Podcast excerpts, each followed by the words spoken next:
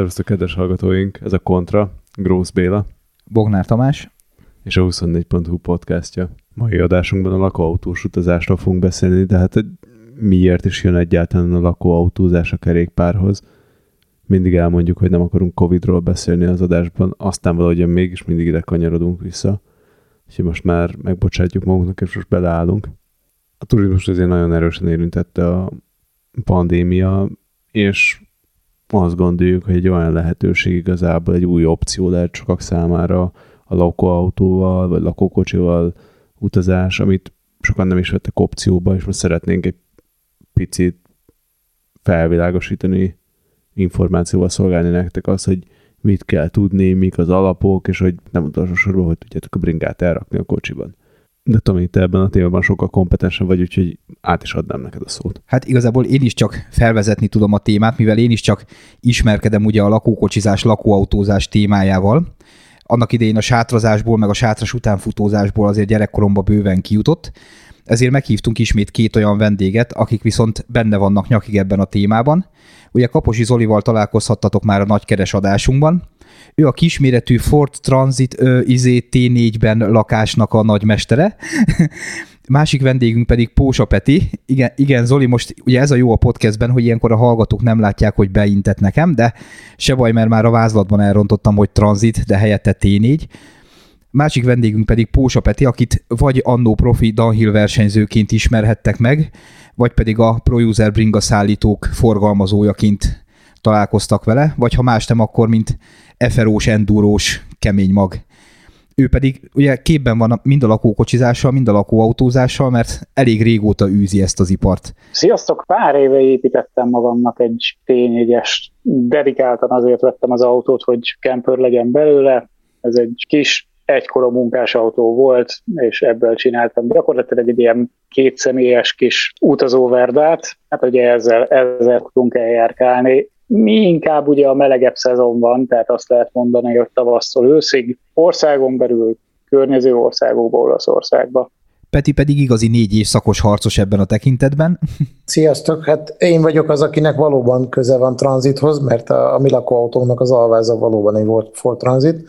Tehát nekünk most egy nagy alkóvos 7,5 méteres lakóautónk van, de volt előtt a sátras motorozást, a húzogatós lakókocsinát, mindenféle dolog. Aztán a végén kialakult, hogy igazából a rendes lakóautózás az a, az a mi világunk. Ennek több oka is van, hogy miért nem, miért nem kisebb és, és miért nem van life. Nálunk már van ugye két gyerkőc, és, és őket is szeretjük nagyon vinni magunkkal, meg hát mindig viszünk egy, kettő, három, négy kerékpárt, meg szuppot, meg kutyát, meg egyebeket, tehát ja, a csomagok száma is indokolja. Cserébe, ha már, ha már van egy ilyen szép nagy autónk, akkor ezt igyekszünk is kihasználni, és valóban mi egész évben megyünk, tehát nincs holt szezon vagy megállás. Tudunk már vele többször télen is, külföldön is, hóban is, és hát nyáron is igyekszünk azért az évi egyszer-két hetes nyaralást valami egzotikusabb, távoli helyre kihasználni, úgyhogy két éves Skóciát is megjártuk lábon a lakóautóval oda-vissza, illetve hát azért a belföldi kisebb-nagyobb úti céloktól kezdve a bike parkig mindenfelé megyünk. És most a belföld egyre inkább népszerű lesz, mert lassan nem tudunk már kimenni. Ez gyakorlatilag így van. és mielőtt így nagyon belecsapnánk abból, hogy alkóv, meg minivan, meg, meg vanlife, meg egyebek, szerintem tegyük tisztába inkább az, hogy hogy így a bringások számára mik azok a kategóriák, amik, amik, így, amik így szóba jöhetnek. Tehát ugye, ha elkezdjük egészen a sátortól, ugye nyilván vannak a normál sátrazós megoldások, most azzal kevésbé akarunk foglalkozni. Ennek van egy mai divatos verziója, amikor mondjuk a bringa köré építed a sátradat, mint például a Topicnak a Bike Camper, de ugye ez is nagyon-nagyon kompromisszumos, magaddal kell vinni egyedül, tehát, tehát ez igazából még nem, nem a családos, meg a messzire menős történet. Viszont van a túlénak például a Tepui, vagy az iCamper, amit ilyen tetőcsomag, tehát a kocsi tetőcsomagtartójá fölre föl tudsz rakni egy kinyitható sátrat, és igazából ez már ad egy olyan komfortérzetet, ami már azért nem a földön fekvő sátrazással legyen értékű, és ugye itt is már a kocsi hátulján ugye tudod magaddal vinni a biciklidet, de hát ez még mindig, mindig igazából csak a hardcore arcoknak lesz négy évszakos történet, mert ugye ugyanúgy egy sátorban vagy, mint hogyha a földön feküdnél. Nekem a következő lépcsőből jutott ki nagyon sok a sátras utánfutóból, mi annó egy skiffel jártuk a világot, még a nagyszüleimmel, úgyhogy az igazából egy jó megoldás volt arra, hogy aránylag könnyen lehetett húzni, hát ugye a szocialista autók azért newtonméterekben meg meg egyebekben nem bővelkedtek, viszont a skiff az egy, egy ilyen összecsukható utánfutó, amit ha kihajtasz, kihúz magával egy ilyen, egy ilyen sátor szerkezetet, és akkor ilyen két-három ember kényelmesen el tud benne lenni, meg van egy óriási elősátra, amit akár órák alatt is föl lehetett építeni, tehát abszolút nem a, a két naponta más helyen táborozókra van kitalálva, hanem inkább ez a elmész valahova és ott kempingezel. Viszont lehetett rá bringákat rakni tök ügyesen, mert van egy, van egy kerete ennek az utánfutónak, amire ha a bringa szállítót fölrakod, a tetőcsomagtartósat, akkor ugye négy bicikli tök kényelmesen elfér rajta, hogy az egész család tudott vele menni. És igazából amiről az, az adás is szólni fog, az az ezutáni kategóriák. Hát ugye a lakókocsit, azt mindenki ismeri, bár sokan keverik ugye, hogy lakókocsi, lakóautó. Tehát mi lakókocsinak azt nevezzük, amit húzunk egy autóval, és azt nevezzük lakóautónak, ami önjáró. Mert ugye ebbe szokott kavarodás lenni. Tehát foglalkozni fogunk a lakókocsival, foglalkozni fogunk a campervennel, ami igazából a Zoliéknak a megoldása, tehát ezek a Volkswagen transporterek, T4-ek, kis Ford transitok, tehát ezek, a, ezek az alacsony úgymond munkásbusz jellegű autókból épített szerkezetek. Beszélünk majd a Kastenwagenről, ami ugye ez a például a Fiat Ducato alapra épített lakóautó, de ahol még ugye maga a lemezes oldalfalak vannak meg, tehát nem egy, nem egy műanyagozott lakóautó felépítmény van rajta, hanem megőrzi úgymond a furgonosságát ablakokkal. Ezen felül vannak a félintegráltak, amik már egy ilyen műanyag kasznival vannak körbevéve, ugye ezek nagyobb teret kínálnak, mert szélesebbek. És ugye itt jön az alkóvos megoldás, amit Peti is említett, ahol a vezetőfülke fölött is van alvórész, tehát ezek ilyen szépen így kidudorodnak a, a vezetőfülke fölé. Hát ezekből vannak általában a legnagyobb méretek, illetve vannak még az integráltak, amik úgy néznek ki, mint egy ilyen kis luxusbusz, tehát egy ilyen jó nagy téglatest nagyon-nagyon sok pénzért. Tehát igazából akkor kezdjük Zolinál, hogy nekem ugye mindig ilyen, ilyen gondolatom volt, hogy oké, okay, tök jó, mert tudsz vele személyautós tempót menni, könnyű vele parkolni, meg minden, de igazából nincs teljes értékű beltered, WC zuhanyzód, egyebek, miért esett a választás egy ilyen úgymond kisméretű lakóbuszra, ugye egy ilyen, egy ilyen campervenre? Mobilitása, az, hogy a hétköznapokban is akár lehet használni. Picit egyébként szedjük szét, hogy a campervennek is gyakorlatilag van kettő főcsapás iránya, Egyrészt ilyen autókat lehet gyárilag is vásárolni. Ha megnézel mondjuk egy California Bulli például a Volkswagen-től, az ugye készen is meg lehet venni ezt az autót, rettenetesen sok pénzért. Szoktunk ilyen T6-os bullikat látni például Olaszországban nyáron, de ezeknek a többsége egyébként nem magántulajdonban van, hanem német fiatalok vagy osztrák fiatalok kibérlik őket pár hétre, és ugye úgy indulnak neki a nagyvilágnak, mert azért tényleg itt arról beszélünk, hogy 20-30-40 milliókat kéne kitermelni, még mindig csak kempőrrel, tehát egy, egy kis alapterülete és egy valamennyire kompromisszumos autóra, ami azért hát ugye legtöbb magánember számára még Nyugat-Európában sem igazán rentábilis. És hát van a másik csapányos irány, amit ugye én is követtem, hogy fogtam egy egykoron kis teherautót, és saját magam alakítottam át, az eredmény az gyakorlatilag hasonló, nyilván nem annyira színvonalas, kisebb a bling-bling faktor, de egyébként nagyon otthonos, mert ugye ez ilyen fala, belülről teljesen falambériázott autó, és egy teljesen élhető verzió. Hozzá kell tenni, hogy már ugye említetted például a tetősátrakat, illetve a sátras utánfutókat. Sátras utánfutót még nem is venném ide, a tetősátornak ugye pont az az előnye, hogy ez egy olyan opció, hogy te bárhol, bármikor megállhatsz, és nem kell sátrat verni, hanem gyakorlatilag feltolod, kipattintod, bedobod a két hálózsákot és alszol. Nyilván megvan a hátránya, mert ugye, hogyha hideg van, vagy hogyha meleg van, akkor ugye nem tudod elszigetelni magad külső környezettől, tehát hogyha hideg van, fázol, hogyha meleg van, akkor meleged van, és ugye ezen nem tudsz változtatni semmit. Hogyha nagyon fúj a szél, akkor bent is fúj valamennyire a szél, mert azért az a ponyva ezer százalékosan nem fogja megfogni. Én erre mondanám, hogy a camper az gyakorlatilag az ezutáni lépcső, amikor szintén van egy olyan autód, amivel bármikor, bárhol meg tudsz állni, nem kell egyáltalán ugye szállás foglalni, tervezni, hanem ott, ahol éppen rá, rádesteledik, vagy a hely megtetszik neked, ott fogod, félrehúzódsz, kihúzod az ágyat, ketté hajtod a matracot, és lehet aludni, vagy lehet főzőskézni az autó mellett. További előnye egyébként a kempőrnek, hogy gyakorlatilag egy személyautó alapterületénél alig nagyobb. Sok helyen jelent előnyt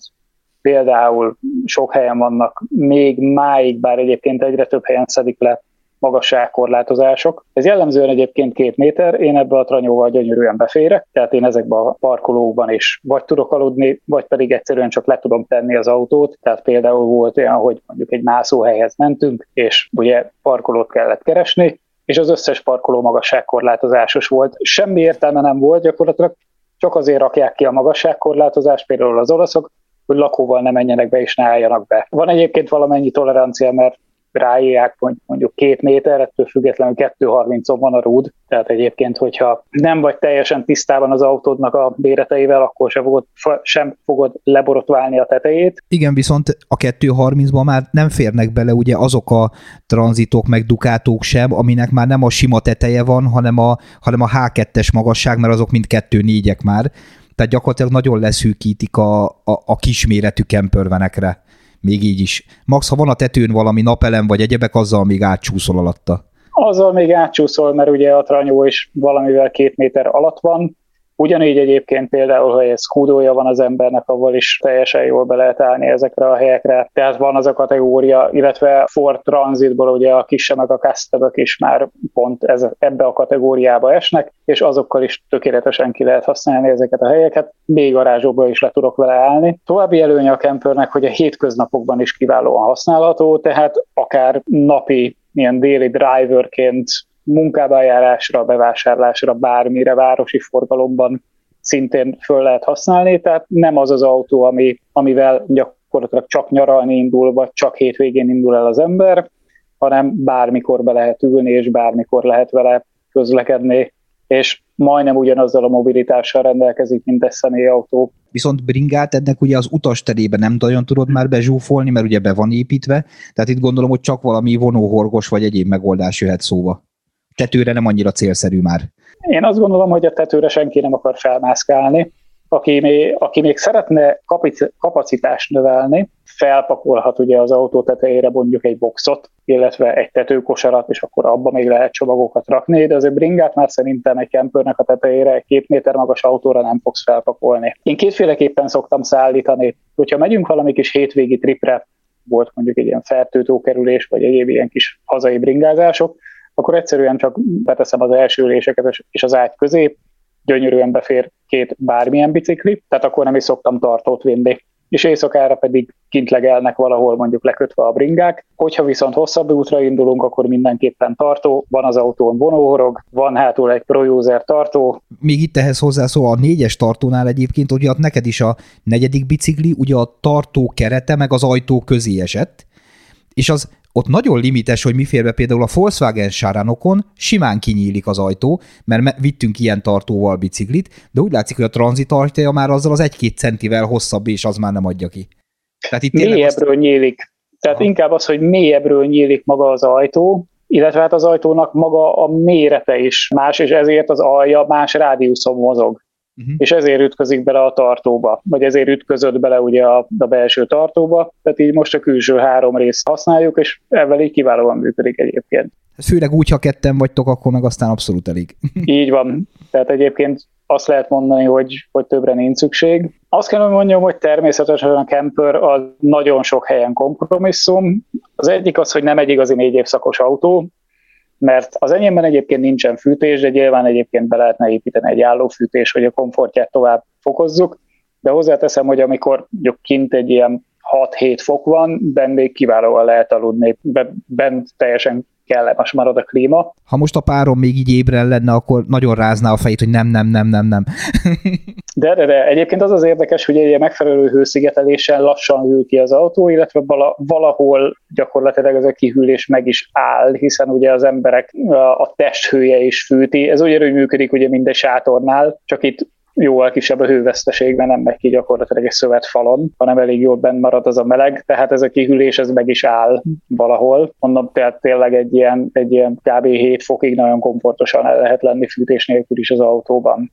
És ilyen fürdő-WC? Hát igen. Na a téli használatot gyakorlatilag ez az, ami belimitálja, mert oké, okay, hogy még lehet, hogy akár kicsit hidegebben is lehetne, sőt, egy hálófűtéssel kiegészítve gyakorlatilag bármilyen hőmérsékletben lehetne használni, viszont akkor mondjuk az ilyen mobilzuhanyos megoldások már nem játszanak.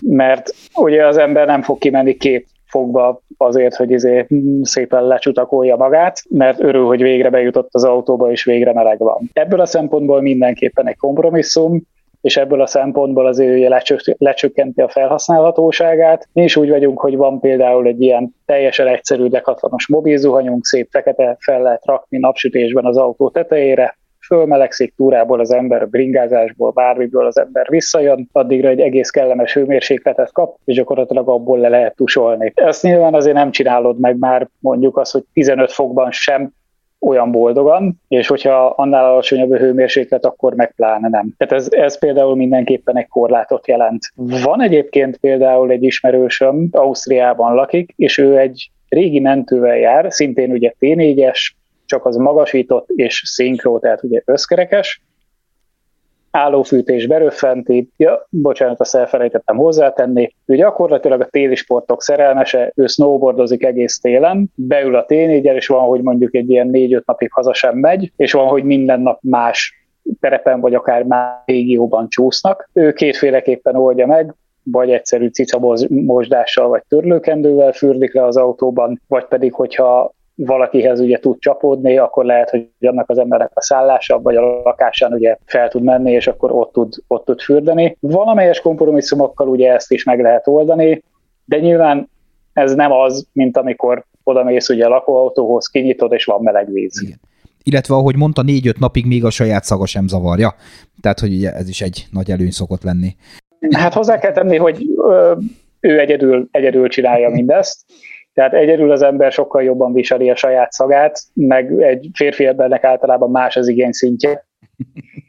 Láne egy ilyen komolyabb sporttrippen, ezt a párommal ugye mi már nem tudnánk ketten lenyomni. Igazából, tehát ha röviden össze lehet foglalni, akkor két személynek, gyerekmenteseknek, meg akiknek mondjuk úgy, hogy a, a az igény küszöbe alacsonyabb annál, mint hogy mindig hideg, melegvizes fürdő, meg WC, meg egyebek legyenek, azoknak ugye ez a, ez a camperven, tehát ezek a minivenek bőven jók, de aki ebből kicsúszik, ugye ott már a, a custom wagon az, ami, ami jó lehet, és ebből is két fajta van, ugye vagy valaki megveszi készen, akár a Knaus-tól, akár bármelyik világhírű cégtől, sőt, ugye pont ott nálunk Tószegen van a Clevernek a, a központja, ugye a Tóth és fiai, ott építik át ezeket az egészen kedvező áru custom wageneket. Alapvetően itt ilyen Fiat Ducato alapok ugye a, a, a legkedveltebbek, és vagy ezeket megveszi készen, de hát ugye készen azért itt is ilyen 15 millióról indulnak nagyjából az árak, még hogyha magának építi valaki, akkor ugye ezt az árat egy használt autóvásárlással, kézügyességgel, a saját munkaórák vele nem számolásával le lehet vinni, de hát azért én is ugye elkezdtem számolgatni ebbe az irányba, és azért, tehát ha, ha normálisat akarsz vizes blokkal, állófűtéssel, ilyenekkel, azért az alapgéppel együtt azért nyolc alá nem nagyon fogod tudni behozni, és akkor még nem számoltad a saját munkaóráidat. Tehát tehát itt szintén mondhatni, hogy olcsón nem nagyon lehet megúszni, és ami a durva, hogy nézegettem használt Kastenwageneket is, és nem nagyon adják el az emberek. Tehát, hogy még a német mobilén sincsen belőle brutális kínálat. Tehát Szerintem aki egy ilyet bekonfigurál, megvesz egyebek, az nem fogja néhány év múlva eladogatni. Nem tudom, ti hogy látjátok ezt a kérdést? Én azt gondolom ezeknél, tehát akár a camper építésnél, akár ugye egy ilyen custom beépítésénél, hogy azért való kicsit szerelem, hiszen az ember maga csinálja, tényleg a saját munkája van benne. Egyébként maga az építés szerintem elég izgalmas, meg egy, egy, egy nagyon jó kaland. Ha van időd. Sőt, már akár, ha van időd, igen, akár már a tervezés része is. Hozzá kell tenni, hogy valóban egyébként elég időigényes, tehát bármit tervez az ember, annál sokkal hosszabb lesz, ha csak nincs egy gépesített fullasztolós műhely a hátsó kertben, amivel tényleg mindent is fel lehet gyorsítani, meg hogyha van esetleg asszal is ismerős vagy rutin, akkor a méregetésnél megint csak nagyon sok időt megórolni, mert már tudod, hogy mi hogy fog kinézni, és, és tudod, hogy mire mi a legjobb megoldás. Még azért nyilván így, így szinte kezdőként belecsöppenve az ember azért nem mindig a legjobb megoldás választja, agyal egy csomót, hogy mit hogy lehetne megoldani, és azért ezzel is nagyon sok idő elmegy, meg amikor rosszul számolok ki az alapanyagot, és akkor újra 68 szóra is még el kell menni a praktikerbe, vagy a fatelepre, vagy az obival, vagy bárhova, azért ezek mind, mind, mind hozzáadódnak és hát egy camper sem kevés idő felépíteni, egy custom meg azért simán dupla annyi. Viszont az, hogy miért nem adják el, én azt gondolom, hogy egyébként ugye ezeket az autókat, az ember egyszer megépíti, akkor ebben volt egy célja, és biztos, hogy sokáig akarja használni. Másrészt ezekben nem egy annyira sok kilométer, mint egy normál autóba, tehát alapvetően nincs is arra szükség, hogy az ember pár éven belül mondjuk megváljon tőle. Egyébként Peti, van egy közös ismerősünk, aki ugye egész Észak-Amerikától Dél-Amerikáig ment egy ilyennel, méghozzá gyerekekkel, ők ők, ha jól emlékszem, építették, igaz? Ő, nekik az volt a történet, hogy volt nekik egy, előtte egy gyári custom, ami ráadásul egy pop-up tetős volt, egy rövid 6 méteres dukától, és annak a tapasztalataiból merítve vettek egy maxit, egy teherautót, egy újat üresen, és azt ő, ők maguk építették be, illetve építették be a saját terveik alapján, kifejezetten erre a hosszú útra konfigurálva, hogy mondjuk kívül ne legyen semmi, mert Dél-Amerikában nem szerette volna kívül vinni a bicikliket, meg, meg ilyesmit, de valóban ők átkompoltatták először az USA-ba, és akkor onnan fölmentek Kanadába, és végül onnan le Dél-Amerika. Hát a közepéig, mert ugye beütött a Covid tavaly ilyenkor, és akkor kicsit az utolsó másfél-két hónapot az rövidebbre kellett vágniuk, és hazajöttek, de nagy kaland volt, igen. És ami durva volt, hogy azt néztem, hogy megoldották azt, hogy a biciklik is a lakón belül voltak, és emellett még gyerekekkel együtt utaztak, ami majdnem ilyen Mission Impossible azért ezeknél a custom wageneknél, mert mondjuk négy ágyat elhelyezni benne azért nem olyan egyszerű.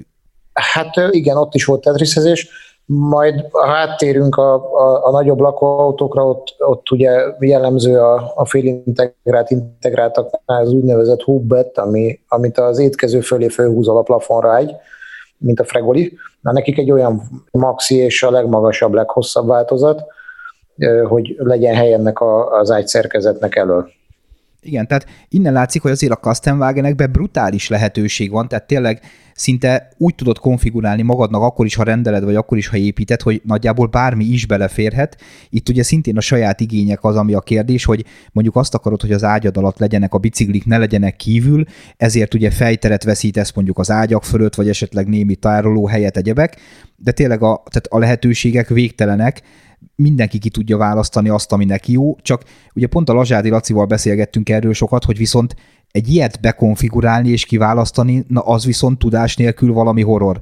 Mert, mert nyilván azért az embernek nem úgy van lóvéja, hogy három évente épített egy újat, mert már tudja, hogy mi az, ami nem jó benne. Hát erre én is azt mondanám, hogy az a jó út, ahogy, ahogy te is csinálod, hogy bérelsz, ilyet, meg olyat, meg amolyat, és akkor utána fogod tudni, hogy mi a te igényed, mi az, ami neked megfelel, és mire oda jutsz, hogy jó esetben, inkább úgy mondom, hogy jó esetben, mire oda jutsz, hogy veszel egy sajátot, addigra már képben vagy, és, és nem veszel drágán egy olyat, ami utána nem felel meg az igényeidnek, mert túl kicsi, mert nem férsz el, mert mégis kéne az zuhany, mert, mert mégis kéne a fűtés, mégse férnek el a bringák, tehát igen, annak idején mi is így kezdtük, hogy béreltünk először, és akkor utána vásároltunk. Aztán ez még a húzogatós lakókocsival, aztán annak a tapasztalataiból kiindulva már tudtuk azt, hogy mit szeretnék a, a mostani lakóautóval. Igen, és ez már itt az elején se egyszerű, tehát hogy ugye nálam is azért megy a bérelgetés, hogy lakóautó vagy lakókocsi, mert a lakókocsinak előnye, hogy leakasztod előre az autót, és azzal tudsz egyébként külön mozogni, el akarsz menni valamit megnézni, bevásárolni egyebek, tudsz vele menni, ha lakóautó van, akkor kell bicikli egyebek a, a hétköznapi mozgáshoz is, de ha lakóautó, akkor abból egy alkóvos, vagy esetleg egy Kastenwagen, az egyik fürgébe, a másikba több a hely, tehát hogy, hogy már, már csak annak a kiválasztása sem egyszerű folyamat, hogy egyáltalán mi legyen. és akkor még ezen belül mennyi verzió van. Én ezt, hogyha meg lehet válaszolni, hogy, hogy lakóautó vagy lakókocsi, én ezt inkább onnan közelíteném meg, hogy először a saját igényeit az embernek papírra vetni, vagy, vagy legalábbis meghatározni, mert, mert az fogja ezt is nagyon erősen befolyásolni. Tehát a lakókocsinak valóban megvan az az előnye, hogy utána el tudsz menni a személyautóval. De ennek akkor van jelentősége, ha hetekig egy helyben állsz, vagy legalább mondjuk egy hétig. Mi tökre nem így közlekedünk, mi nem így megyünk, tehát nekem nincs igényem személyautóra, mert én a nagy autóval is megállok bárhol, bemegyek bárhová, megyünk vele várost nézni, leparkolok akárhol. Mindenre van jó megoldás, tehát a, a mi fajta közlekedésünkhöz, vagy a, ahogy mi kempingezünk, hogy kicsit aktívabbak vagyunk, hogy nem csak nyaralásra használom az autót, és lemegyünk a tengerpartra vagy a Balatonra, hanem, hanem inkább szeretünk világot látni, kalandozni, a nyaralás folyamán is, meg amúgy használjuk nagyon sokat hosszú hétvégére, használtam rengeteget versenyre járásra, használjuk bikeparkba járásra, ami megint csak rövidebb, rugalmasabb, tehát egy bikepark parkolójában nem tudsz megállni sok esetben egy, egy húzogatós lakókocsival, míg ezzel meg igen, ak- akár mekkora is. Ugyanígy a közlekedés sokkal egyszerűbb vele, persze lassabb, mint egy Custom, cserébe ott a komfort, amikor megállsz. Tehát ilyen szempontból is érdemes átgondolni, de, de visszatérve az eredeti kérdésre, hogy a húzogatós vagy a lakóautó, szerintem ezt kell eldönteni, hogy ha többet állsz egy helyben, és ott szeretné helyben kirándulni, akkor persze jó a húzogatós. Ha inkább aktív életet élsz, és többet mész naponta, két naponta, három naponta mész, sokat használod hosszú hétvégére, akkor abszolút a lakóautó.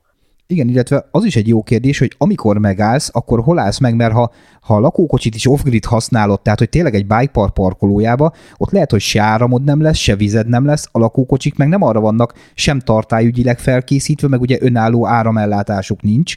Tehát most vagy belepakolsz munkaaksikat, nap, napelemet a tetőre egyebek, vagy problémás lesz ugye az, hogy egy-két napnál tovább maradjál vele.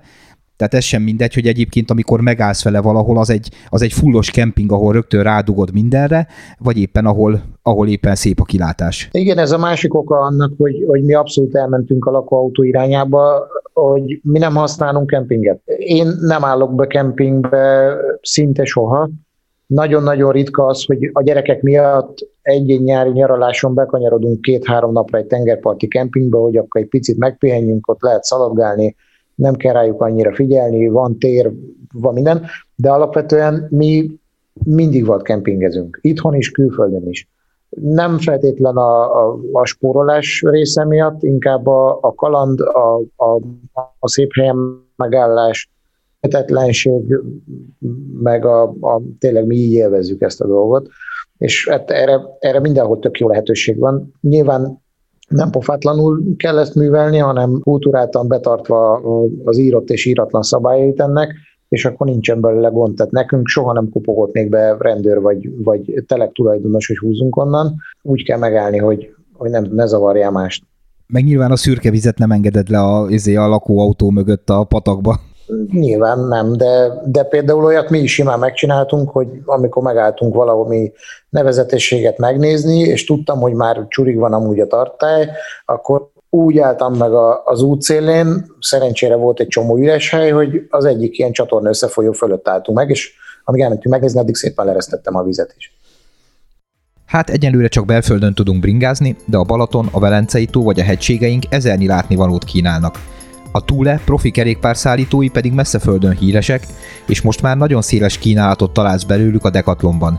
2, 3, 4 bicajhoz is, vagy akár elektromos kerékpárokhoz. Kattints a www.decathlon.hu-ra.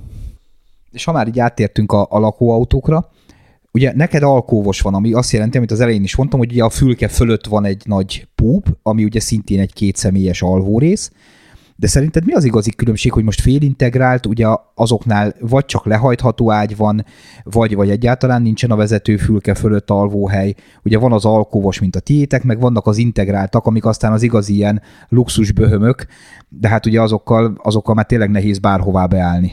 Hát igazából itt megint csak azt kell el, vagy figyelembe venni, hogy hányan utaznak. Ha ugye ketten utazol, akkor tök jó lehet egy, egy kisebb, rövidebb autó is, egy 6 méteres méret is akár, és jó lehet egy félintegrált, amiben csak hátul vannak fekvőhelyek. Hasonlóan, mint, a, mint egy Castainhez, csak ugye egy szélesebb a, a, az egész lakótér, nagyobb a kényelme, kényelem egy kicsit ha már gyerekekkel mész, akkor, akkor sokkal inkább, vagy legalábbis nekünk abszolút ez az irány alakult ki, hogy nekünk sokkal kényelmesebb az, hogy van egy nagy autó, amiben akkor is elférünk, hogyha szaridő van kint, esik az eső, hideg van, akkor is be tudsz húzódni, van bent tered, nem lépsz a másik lábára, van külön ágy mindenkinek, nem kell átalakítsam az étkezőteste, nem kell lepakoljak mindent, mert le akarom engedni az ágyat, Nyilván megvan a hátránya, hogy nagy az autó, magas az autó, tehát én ismerem azokat a parkolókat, amiket az Oli mondott a két méteres korláttal, olyankor egyes és megyünk tovább, majd lesz egy olyan, ahova mi is elférünk. Egyébként jellemzően ez az olaszoknál szokott nekünk is problémát okozni, ott is főleg inkább a tengerparti déli, vagy hát ott a partmenti régiókban. Dolomitokban például simán bárhol megállunk a miénkel is, ott azért ezzel nem nagyon szokott maximum a városokban gond lenni, de cserébe ott van az, hogy sokkal nagyobb az autó belül, sokkal jobban elférsz, és mi ezért szeretjük ezt. Amúgy az, hogy most alkóvos vagy mondjuk egy félintegrált, aminek leengedhető ez az úgynevezett hubbet van az étkező fölött, az már azt mondom, hogy majdnem, hogy mindegy. Tehát ha most kéne válasszak, lehet, hogy legközelebb én sem alkóvosat vennék. Egyszerűen azért, mert a másik az egy picivel alacsonyabb, egy picit szebben néz ki. Egyébként ez a nemzetközi trend is, hogy az alkóhoz kezd kimenni a divatból, kölcsönzők nagyon szeretik még, de de magánemberek között eléggé csökken már az eladásoknak az aránya. Én nagyon sokat figyelem a, a német piacot, ugye egyrészt jól is beszélek németül, másrészt meg az egészet annak idén onnan kutattam ki én is magamnak, hogy itt mik a trendek, meg mit hogy kell csinálni, és így ebbe benne ragadtam, úgyhogy figyelgetem, és és érdekesek a statisztikák mindig, hogy, hogy mi hogy megy, és ott is látszik, hogy az alkov az kimegy a divatból idézőjelben, a félintegrált az most a, menő, mindenki azt szereti, mindenki azt választja, de hát annak is megvan a hátránya olyan szempontból, hogy ott korlátozott az ágyaknak a mérete. Mert ott egy, ez a plafonról leúszható ágy, az mondjuk 140 x 2 méter. Nekem az alkóban 160-as ágyam van, olyan, mint otthon. Jobban, jobban el lehet férni. És akkor, amit te is említettél, az integrált, az ugye annyiban különbözik az előző kettőtől, hogy nincs meghagyva az eredeti autónak a fülkéje, és mögé építve valami, hanem le van a fülke is bontva, csak a műszerfal maradt, meg az alváz, és az egész eleje felépítmény is a lakóautó gyártónak a saját terméke, olyan kívülről, mint egy busz lenne. Ettől független egyébként nem nagyobb az, mint, mint mondjuk a miénk, mert ugyanaz a 7,5 méteres hossz és a 3 méter körüli magasság van, kivéve persze ezek a hatalmas luxus linerek, amik, amik meg már teherautóalvázon vannak, de az már más liga árba is. Persze, árba is, meg az már, már súlyban is bőven a három és fél fölött van, tehát más jogsi, más szabályok, GoBox 80-nal lehet menni, stb. De, de itt mondjuk a három és fél tonna alatti kategóriát nézve, egy, egy integrált versus az Alkovnál, ott, ott ugyanaz a helyed megvan, csak az integrálnál ugye megnyered az egész fülkét, mert függőleges az üveg, és kimon a jelvény fölött, nem, a, nem beljebb, a, ahol hagyományosan, emiatt nagyobb ágy elfér benne. Tehát abban simán megvan ugyanaz az ágy, mint a miénkben, csak sokkal nagyobb még a komfort, mert több a helyed elől a fülke miatt. Itt beszéltetek átalakítástól, meg úgy, hogy nem egy évre csináljátok. Arról ti számoltatok már egyszer valamit kis kockás papíron, hogy átalakítások után ez, ha összevetitek mondjuk egy sima nyaralással, akkor hogyan jön ki a matek hosszú távra? Maga az átalakítás egyébként az autón ezeken nem volt drága ott nem volt túl húzós a végösszeg, van az autót meg kell venni, meg fenn kell tartani, az már igen, tehát az már azért egy kicsit nagyobb tétel. Nem biztos, hogy ez a leg, leggazdaságosabb megoldás, ez inkább szerintem az azonnal a mobilitás, tehát hogy bármikor be tudsz ülni, bármikor el tudsz indulni, és oda mész, ahova szeretnél. Én igazából ugye, mivel kacérkodtam ezzel a Kastenwagen építéssel, ugye én ától zéig egy, egy maxit kiszámoltam, úgyhogy van benne vizes blokk, van benne rendes konyha, fűtés, minden. Hát így az autó alapárán felül még nagyjából azért egy ilyen 4 millió forint összejön, mert veszel rendes dometik hűtőt, rendes, rendes fűtést vele, stb. De szerintem ezt nem minden kell megközelíteni. Tehát szerintem aki, aki lakókocsizni vagy lakóautózni akar, az nem, nem apartman forint per éjszakára számolja ezeket hanem, hanem ez egy tök más életforma. Ezt én is, én is megerősítem, és amikor mi annak idén elkezdtük, akkor nagyon sokan megtaláltak családból, meg, meg baráti körből is, hogy ah, ti hülyék vagytok, hát ami, amennyit többet tankolsz mondjuk ebben, meg föntartod az autót, annyiból én elmegyek a személyautómmal Görögországba az apartmanba, de ezt nem, nem szabad innen nézni, tehát valóban forintálisan lehet, hogy nem mi jövünk jól, még úgy sem, ha eltekintesz az autónak a beszerárától, vagy bekerülési értékétől, hanem, hanem azt nézed, hogy effektív mennyi a kilométer meg az éjszaka, mert, mert itt tényleg az, amit a többiek is mondanak, a rugalmasság. Itt az van, hogy nem kell nekem lefoglaljam januárba azt a görögországi nyaralást, hanem ha akarom, akkor egy héttel előtte eldöntöm és elindulok. Erre van egy nagyon jó példám a tavalyi évből, elhatároztuk barátokkal, hogy nekiindulunk heten két lakóautóval, így fiúk ilyen bikepark túrának Ausztriába. Mindjárt az első nap kiderült, hogy marha szaridő lesz a, abban a abban a hosszú hétvégében, amit mi kinéztünk, de hát hét embernek a szabadságát, meg mindent összeegyeztetni nem volt más opció megtologatni. Elindultunk, és az első napot azt még így lenyomtuk Ausztriában, aztán néztük az időjárás előjelzést, és kiderült, hogy tuti eső lesz végig abban a három napban. Gondoltunk egyet, és kormány balra elfordít, és mentünk a Dolomitokba tovább. Iszonyat jó érzés volt az, hogy, hogy nincs lefoglalva, nem kell aggódni, nézzünk egy másik uticet, merre van jó idő, megyünk arra. És egy szerintem életünk legjobb túrája volt eddig. Olyan fergeteges buli keverek, pont ebből az improvizálásból, meg a, a, abból, hogy, hogy megvolt ez a rugalmasság. És tényleg, ha már így rossz idő, Zoli, hogy mozogjátok ki azt, hogy igazából nálatok ugye maximum felülni lehet az autóba, ugye nincs akkor a belmagasság, hogy föl lehessen állni, nincs bent zuhany egyebek, tehát még egy három-négy napos rossz időbe? Kifogtunk már ilyet, nem annyira jó.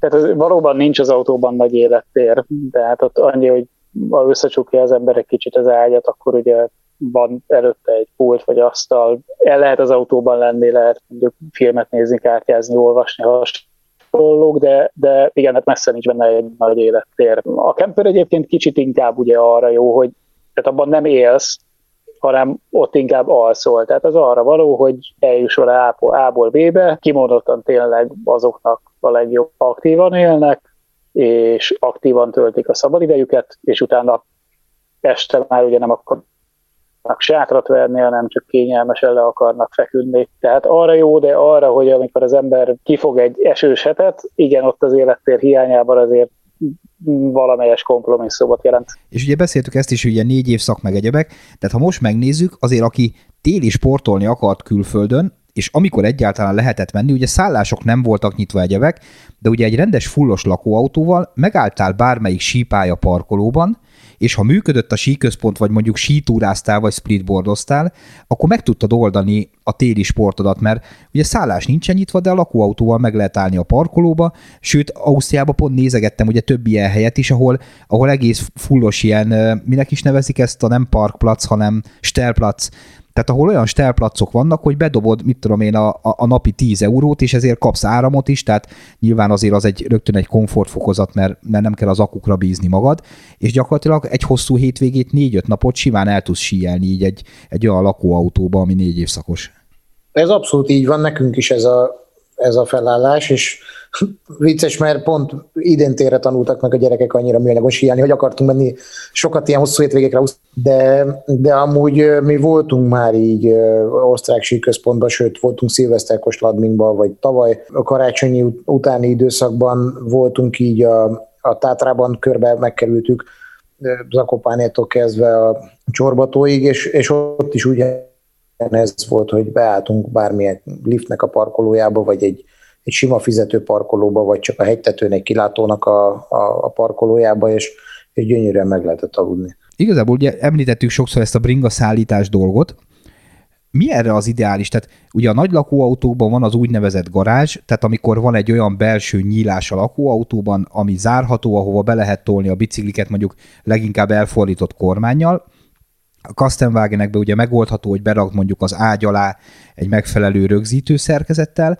de igazából mi a tapasztalat, hogy hol a legjobb, mert sokan viszont kint viszik a hátuljá, hiszen belül nem foglal helyet, de most akkor, ha szaridő van, összegyuvázod, el, ellopják, stb. Tehát mi a tapasztalat? Szempont is volt, hogy kifejezetten olyan autót kerestünk, ami nagy garázsos, hogy én az összeset berakom mindig. Nekünk van egy kettes tartó a hátulján, nagyon ritkán használjuk, inkább ruhaszállításra, mint, mint bicikliszállításra. Ritkán szoktuk használni, csak inkább olyan, hogyha ha csak hirtelen A-ból B-be át kell menni, és akkor nem szedünk szét semmit, hanem gyorsan lehet pakolni. Amúgy én belül szeretem tudni a bringákat, egyrészt a biztonság miatt, másrészt amiatt, amit mondtál, megyünk messzebb, esik az eső, összekoszolódik, nem, így is elég hosszú az autó, nem hiányzik az a még egy méter hátra. Nekünk, nekünk ez szempont és jó, és, és szeretjük nagyon, hogy, hogy belül van. Kisebb autókon nyilván érthető az, hogyha kirakja az ember, akkor se dől össze a világ, de az biztos, hogy én a, a következő autót is ilyet fogok venni, ami, ami nagygarázsos, mert nem csak a biciklit tudom berakni, hanem igény szerint ott van a szup, ott vannak az asztalok, a székek nekem, vagy az asztal és a székek, tehát a minden, minden olyan dolgot, a grillt be tudok oda pakolni, Hozzáteszem, nem az a tipik német nyugdíjas vagyunk, aki minden szart magával visz, hanem, hanem én kifejezetten igyekszem megfelelni a három és fél tonnás korlátnak, és ami fölösleges, azt kihaigáltam az autóból. Pedig pont a tiétekkel a három és fél nem is egy egyszerű történet. Igen, a határán vagyunk, de, de éppen ezért én, én tényleg mindent kiszedtem belőle, ami nekünk nem kell. Az előző tulajnak volt rajta tetőklíma, meg három tévé önbeálló parabola minden kutyafüle. Ezeket én úgy, ahogy volt kirámoltam, a klíma helyére is beraktunk inkább egy nagy tetőablakot, mert egyszerűen nem használjuk. Nem állunk áramra kötve, a klímához az kéne ugye a, a nagyhoz. Sokkal többet ér nekem az, hogy, hogy világosabb az autó az ablak miatt, jobban tudom szellőztetni. És könnyebb 100 kilóval. Hát nem, annyival nem, de, de ott is nyersz egy 20-40 kilót, ugyanígy a parabolával, megint a parabolával ráadásul nyertünk egy 30 centit is magasságba, így, hogy leszettük, tehát én minden ilyet, és, és ugyanígy revizionálom mindig a, a bent lévő dolgokat kacatot viszünk, hogy amit nem használtam, az megy a levesbe, mert, mert arra nincs szükség. Pedig két gyerekkel nehéz a kacat mennyiséget csökkenteni. Hát igen, de, de ha előtte motoroztál, és már, már, már anya ebbe az irányba nevelgetve van, hogy nem viszünk minden szart magunkkal, mert kevés a hely, akkor egyel könnyebb dolgod van. Ugye pont a Béla mondta még a, még a műsor kezdet előtt, hogy mit fogunk erről egy órán keresztül beszélni, és mondtam neki, hogy tehát igazából csak az elősátor témáról lehetne egy órát beszélni, Úgyhogy megpróbáljuk egy kicsit felpörgetni a dolgot, mert lassan a háromnegyedén túl vagyunk az adásidőnek. Én azt felírtam magamnak ugyanezeket az extrákat, hogy zuhany kint, bent, WC, konyha, stb., de, de ez annyira szerteágazó és annyira egyénre szabott, hogy szerintem ebben ne is menjünk bele ilyen mélységében, mert, mert tényleg arra két adás is kevés lenne. Inkább az, hogy hova érdemes menni, tehát hogy Ugye te mondtad, Peti, hogy ti bike parkokba mentek főleg, de ugye gondolom a gyerekek miatt ugye nem csak a bike parkok jönnek szóba, illetve Zoliék mondták, Zoli mondta, hogy ők ugye eljárnak hegyet mászni, sziklát mászni, egyebek, tehát, tehát nyilván egy lakóautó nem csak bringázáshoz alkalmas, hanem minden egyébre is. Persze, tehát alapvetően mi, mi ugye a mindenre is ezt használjuk, tehát itthoni kirándulásra is. Most egy két héttel ezelőtt voltunk egy ilyen kis Balaton felvidék őrségtúrán, nem is vittünk biciklit, hanem egyszerűen kirándultunk. Megállunk valahol egy parkolóba, fölmászunk egy kilátóhoz, tehát mi amúgy is sokat kirándulunk gyalog is a gyerekekkel, tehát erre is kiválóan jó, és ugyanúgy el lehet menni bárhol vízpartra, evezni, szörfözni, csak simán pihenni. Tehát ugye nyilván nekünk itt mindannyiunknak valahol a bringa az összekötő pont, és, és azért az valahogy mindig benne van a képletben, de mi tényleg a mindenhova is ezt használjuk. És egyébként a bike parkok parkolóiban mennyire tűrik meg a lakóautózást, mert, mert nyilván ugye nem csak a bike park bevétel, hanem a környező hotelek meg apartmanok is, még ugye lakóautóval maximum egy 10 eurót fizetsz, ha, ha valami olyan van, de de mennyire, mennyire rugalmas ebbe a osztrák-német egyéb? A helyszíne válogatja igazából. Jellemzően én inkább azt mondanám, hogy, hogy nagyobb részt megtűrik, és, és még adott esetben infrastruktúra is ki van neki építve, de legalábbis nem szólnak. Tehát ami mondjuk hozzánk közeli helyek és könnyen elérhető ilyen szempontból, ugye Maribor, Szemering, Sökül, ilyesmi, itt mindenhol nagyon szívesen látnak. Ami már egy neccesebb, mondjuk Szalbak, ami egy, egy felkapott hely, hát ott, ott, ott nem szabad alapvetően megállni, mi azért ott is megoldottuk, tehát ott, ott azt csináltuk, hogy napközben lejöttünk a faluba, és beálltunk egy fizetőparkolóba, mint egy személyautó, és itt zárójelben tényleg marha nagy a kocsink, mert 7,5 méter hosszú, ugye 2,30 széles és 3,20 magas, de meg le, tehát ha megvan a rutin, meg tudsz vele állni bárhol. Tudni kell, hogy olyan szemmel nézed már a parkolóhelyet, hogy lehetőleg legyen mögötted egy kis fű, ahova a hátulját ki lehet lógatni, és meg lehet állni bárhol. És itt például Szalvakban simán megcsináltuk azt, majdnem egy hétig így volt, hogy éjszakára fölmentünk a, tovább a völgyben egy bezárt síkvonalnak a parkolójába, valahogy estére ott összegyűltek a lakóautók, tehát minden bringás, vagy sok bringás oda keveredett éjszakára, nappal meg mindenki elment ide-oda, amoda, ahova akartak mert ott mindenhol kim van a tiltótábla. Ugye ahol Ausztriában kim van a tiltótábla, ott azért tényleg nem illik megállni, mert, mert ott azért lehet számítani büntetésre. de itt érdekes módon a hegynek a túloldalán tök más a felfogás, Leogangban külön parkoló van a lakóautósoknak. Valami minimális pénzt kell fizetni, azt hiszem ilyen 10-15 euró egy éjszakára, de ott rendesen egy ilyen, hát majdnem, hogy kemping alakul ki nyáron, mert, mert annyi lakóautó, tehát ott ilyen 40-50 lakóautó áll benne a parkolóban. Mi, mi voltunk kicsit egzotikusabb vagy távolabbi helyen is, mondjuk Fort Williamben, ahol DH világkupa szokott lenni, hatalmas murvás parkoló, bringamosóval, étteremmel, amit akarsz, senki nem szólt ránk. Ott is lehetett ugyanúgy aludni. Mondjuk érdekes, hogy az angoloknál eleve nagyon nagy keletje van a lakóautózásnak, tehát érdekes módon ott, ott pedig az ott időjárásilag sem a legjobb a kempingezésre az idő, de mégis. Hát a bringázásra se, és mégis. és Zoli, nálatok ugye van a sziklamászás egyebek, azt tudom, hogy a sziklamászó helyek környékén, mondjuk Horvátországban abszolút üldözik a lakóautósokat. Mondjuk Horvátországban én nem szeretek mászni, illetve most már én nem nagyon mászok, tehát ez igazság szerint most már inkább barbi sportja lett. Kettesben, hogyha a hegyekbe járunk, akkor inkább klettersteigezünk vagy túrázunk. De hozzáteszem, hogy én nem szeretem horvát Horvátország, illetve a horvátországi mászóhelyeket, ez az igazi, nagyon lágy tengeri mészkő van, és a népszerűbb utak azok rettenetesen zsírosak, meg nagyon sokszor túlzsúfoltak is, eleve nem annyira preferálom, úgyhogy egyébként nekem nincs is lakós, illetve kemperös tapasztalatom Horvátországgal, pont emiatt ugye nem is mentünk oda, tehát mi inkább akkor Szlovénia vagy, vagy Olaszország, mert... De a szlovi- szlovének se nagy barátjai a lakóautóval ott alvásnak. Igen, de egy kemperrel bárhol meg tudsz állni tehát nem látszik rajta pont az a lényeg, hogy, hogy alszol benne, főleg ha nem olyan helyre állsz, ahova egyébként beállnak mondjuk lakóautóval. Tényleg akár egy városi parkolóban is meg lehet állni, akár egy parti parkolóban, akár egy hegyi szerpentinnak a parkolójában. Alapvetően ugye pont az az egyik előnye, hogy nem látszik.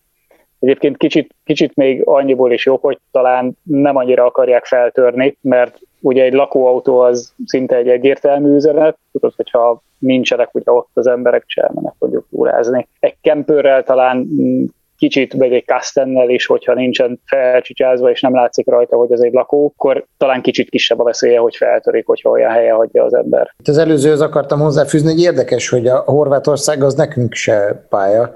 Mi se nagyon járunk Horvátországba lakóval, mert ott nem lehet vadon megállni, ugye ott, ott tényleg szigorúan büntetnek érte. Kempingbe voltunk egyszer-kétszer, de, de ugyanaz, amit te is mondasz, hogy ott van a Szlovénia, még barátságosabb, nincs messzebb, sokkal jobban szeretjük mi is, és egyébként a nagyjal is meg lehet állni Szlovéniába is mindenhol. Hmm. Nagyon sokat jártunk oda így csak úgy bringázni is, meg, meg szlovendúró versenyekre is, és tök barátságosak a szlovének, és, és mindenhol, vagy inkább úgy sehol nem volt problémánk ebből. Most pedig egy pár másodperc reklám következik. Na, szóval az van, hogy megint beütött a Covid. Ezért március 8-tól a Decathlonba nem tudsz bemenni vásárolni, de az online rendeléseket át tudod venni. Erre vagy az áruház bejáratánál van lehetőséged, vagy a parkolóval is rendelkező üzleteknél választ a drive-in opciót autóval. A további részletekért kattints a www.decathlon.hu-ra. Maradj biztonságban, mi majd mozgásban tartunk. És most kicsit ilyen zárás felé, és tök jó, hogy ezt az Oli fölírta a jegyzetünkbe.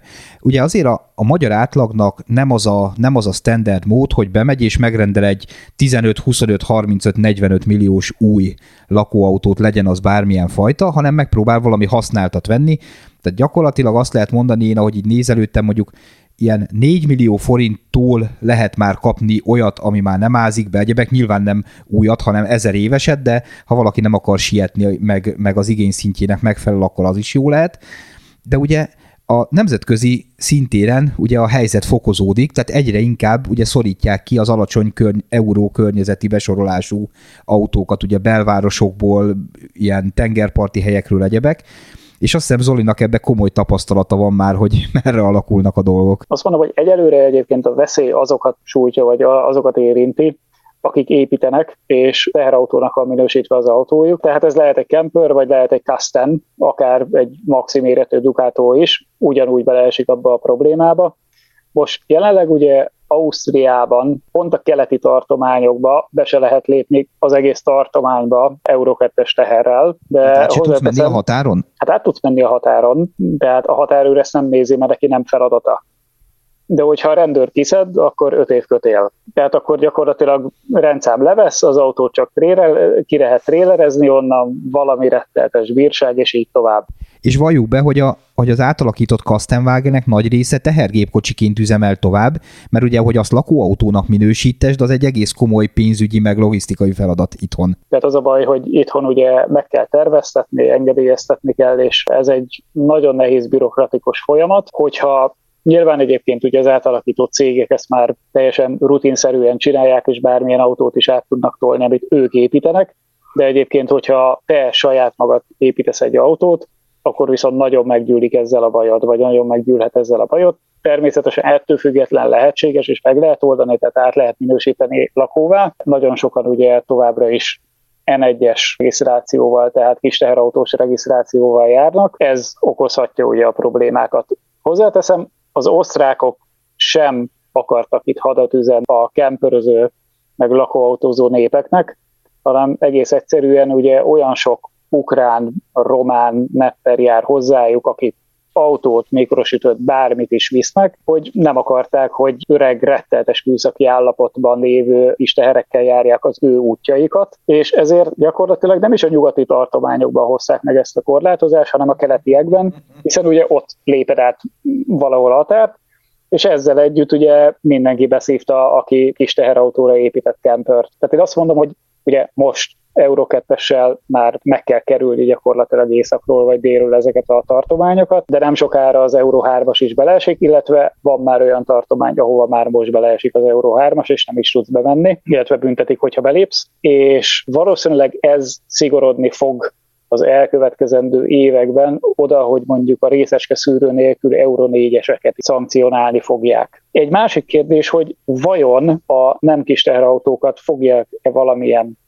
hátrányos rendelkezéssel sújtani a közeljövőben, mert ugye nagyon sok helyen már ugye városokban mondjuk euró 5 alatt nem lehet behajtani semmivel. Hozzáteszem, annyira nem érint a probléma, ritkán hajtunk be nagyobb városokba, től függetlenül azért eljöhet az idő, hogy, hogy nekünk is problémát okozzon, és én nagyon sok öreg autót látok egyébként, ha az olaszokhoz kimegyek, és tipikusan olaszok járnak, franciák és spanyolok, bármilyen régi lakóval képesek eljönni, ezek abszolút üzemképes autó állapotban vannak, lehetséges, hogy egyébként jókarban, és ezt ugye távolról nehéz megítélni, hiszen nyilván ezekben az autókban nincsen olyan rettel sok kilométer, mint egy teherautó, kis teherautó társukban, de kérdés, hogy a nyugati országokban ezeket mikor fogják betiltani, illetve ezeknek a használatát. Peti, neked van erről bármi infód így, így a rendes lakóautók terén, hogy lesz-e valami szigorítás?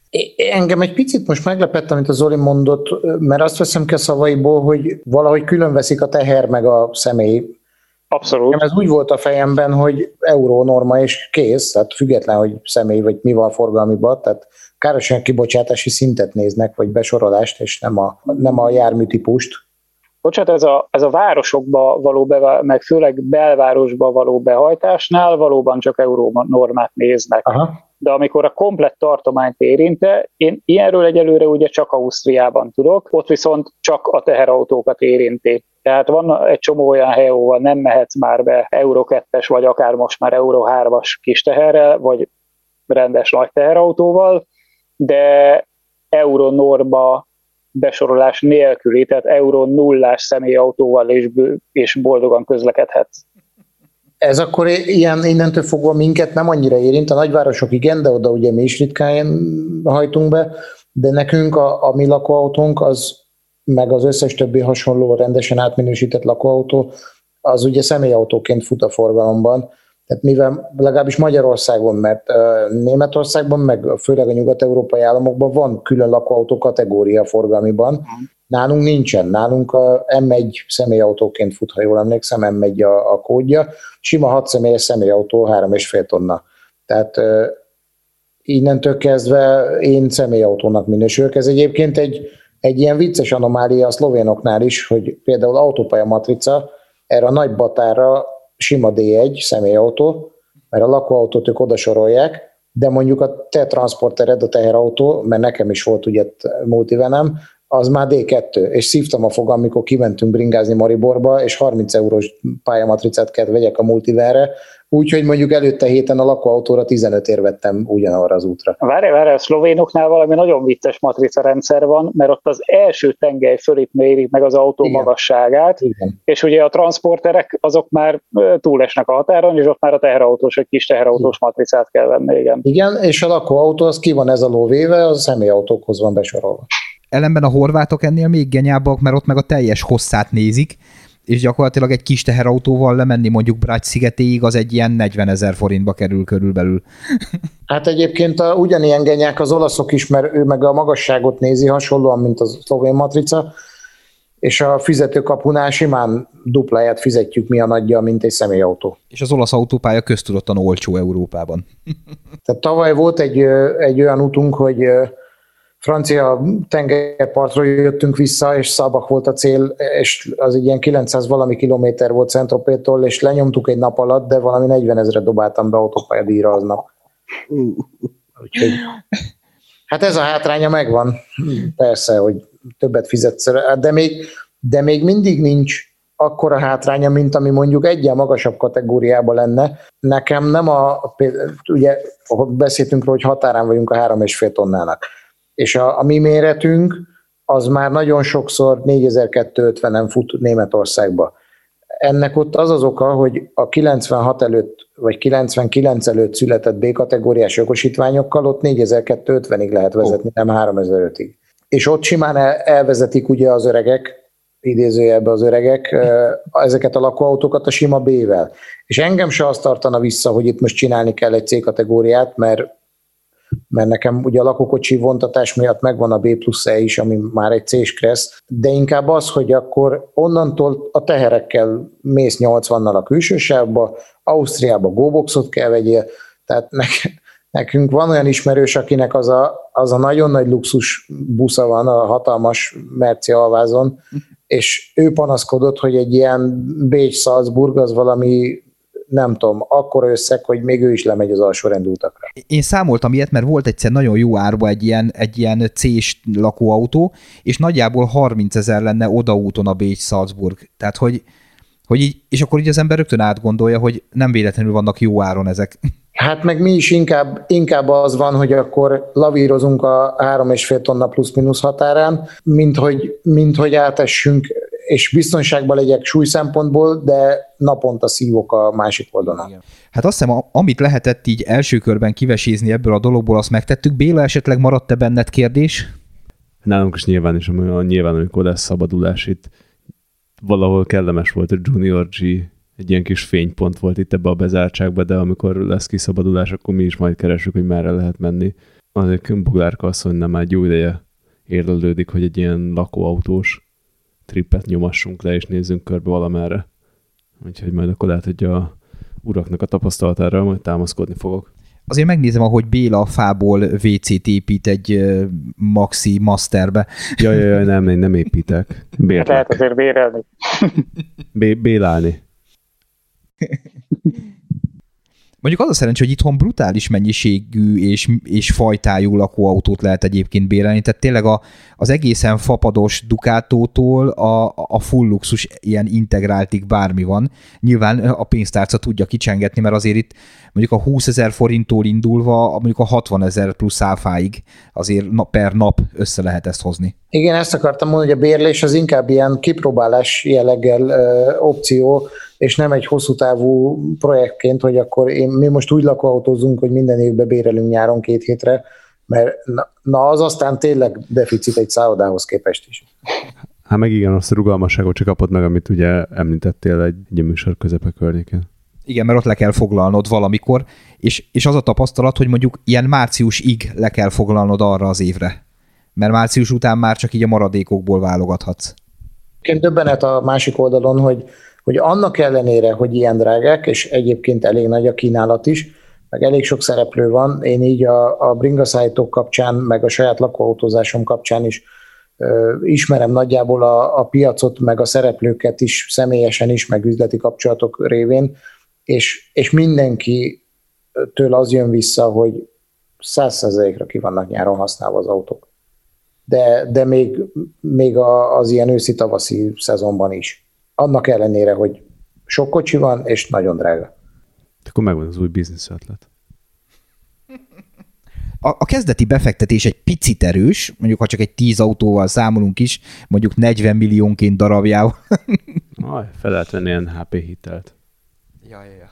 Tökéletes. Csok, csokra nem lehet ilyet venni véletlenül. Cso- csokkolom. Ott nálunk Tószak környékén olcsóbb egy családi ház, mint egy ilyen normálisabb lakóautó. Ez valamilyen vállalkozás fejlesztés hitelre meg kell, meg kell venni a járműparkot, és utána már csak gurítgatni kell az autókat. Hát lakhatási támogatás, és akkor tudok a cég parkolójában aludni, és akkor, akkor nem kell mindig hazajárnom. De ezt most azért csak halkan merted mondani, hogy a Zsanett ne hallja. Igen, igen, mindenképp. Ez most egy pi- picit olyan téma volt, amivel én csak moziztam, és hallgattam a ti okosságotokat. Mi köszönjük a lehetőséget. Köszönjük a meghívást. Ja, jól esett végre kimozdulni itthonról. legalább virtuálisan. Mindenesetre, hogyha, hogyha akik hallgatják a, a, a műsort és bekommentelik alá, hogy őket mélyebben érdekelni ez a téma, szerintem van bennünk még néhány órányi ilyen dolog. Most tényleg csak a felszínét kapargattuk meg így a kategóriákat, meg egyebeket, de lehet ebből még sok mindent kihozni. Most majdnem azt mondtam, hogy fizetős tartalom. De a kérdés, hogy kinek kell fizetnie. Nem, tényleg, tényleg jó volt. Nagyon szépen köszönöm, srácok, hogy itt voltatok és ránk szántatok az időt. Nektek meg köszönjük szépen, hogy meghallgattatok minket. Jövő héten újra találkozunk. Addig, hogyha meghallgattatok, akkor megnyomjatok egy jó ratinget. És hogyha úgy ítélitek meg, akkor Patreonon támogassatok minket. Bringázzatok egy jót, vigyázzatok magatokra. Sziasztok! Sziasztok! Szervusz! Kontra.